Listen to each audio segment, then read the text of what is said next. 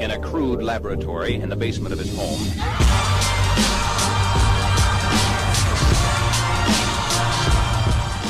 Welcome to the Tech Today podcast, powered by CEO Raider. It's your host, John Mayetta. I've seen the most outrageous thing I've ever seen from a technology company, and that is Google working with the healthcare system Ascension, which is the second largest healthcare system in the US, to commandeer patient medical records. So Google took records, medical records, that belong to patients, obviously, without patient consent. And to the best of my knowledge, that's in violation of HIPAA law. Now, the way Google is trying to spin it is hey, uh, by us taking the records, putting them into the cloud, running analytics, so on and so forth, we are uh, increasing the probability of, of, of, providing superior health care. So we're, we're doing it for the greater good, which is really their only defense. You still need patient consent.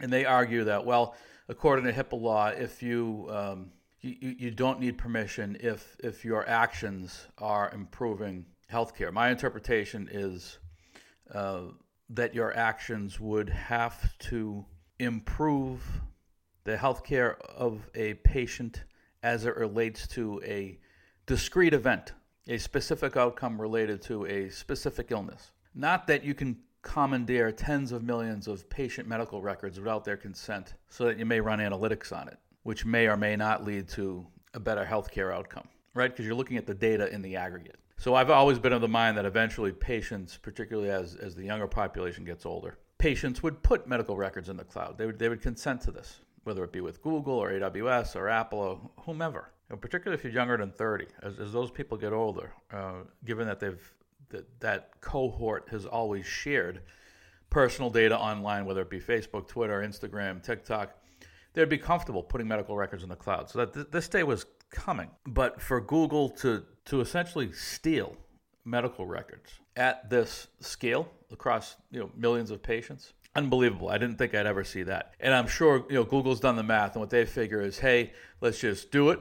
We're in bed with the second largest healthcare provider, and uh, perhaps we'll get slapped on the wrist by the feds. And at the end of the day, we we will have a a lead, an insurmountable lead over Apple, who's, who's pushing into healthcare, over Amazon, who's pushing into healthcare, and we'll win the day. Completely outrageous. You know, even when you put medical records in the cloud, when you run mass analytics, when you run your your various machine learning models across the the population of patients that have opted into your program, you're supposed to anonymize the data. So you can analyze the diagnosis, the various images, you know, the, the raw data, if you will. But the PII data, person's names, uh, patient names, date of birth, this type of thing, that's supposed to be removed from the equation.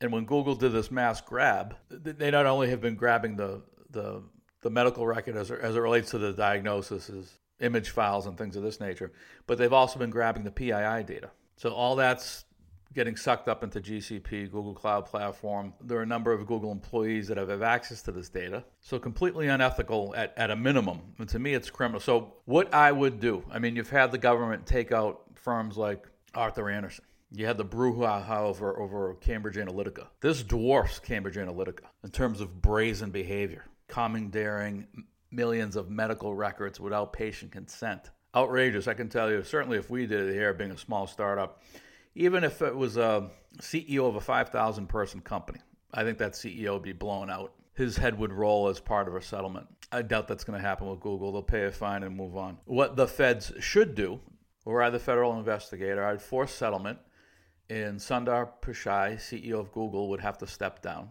He would be toast. His options would be worthless. And I would do the same thing with um, Larry Page, CEO of Alphabet, co founder of Google Now, Alphabet, as what the parent's known as. So Larry would keep his his equity in the company.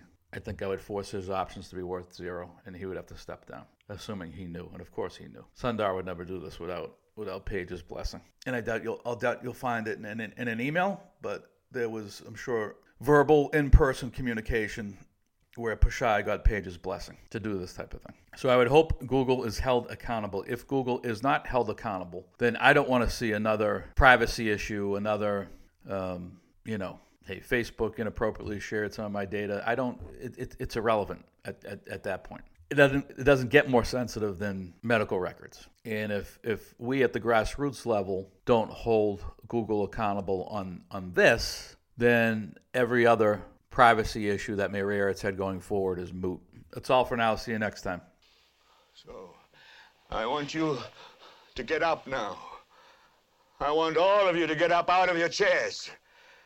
I want you to get up right now and go to the window, open it, and stick your head out and yell, I'm as mad as hell, and I'm not going to take this anymore!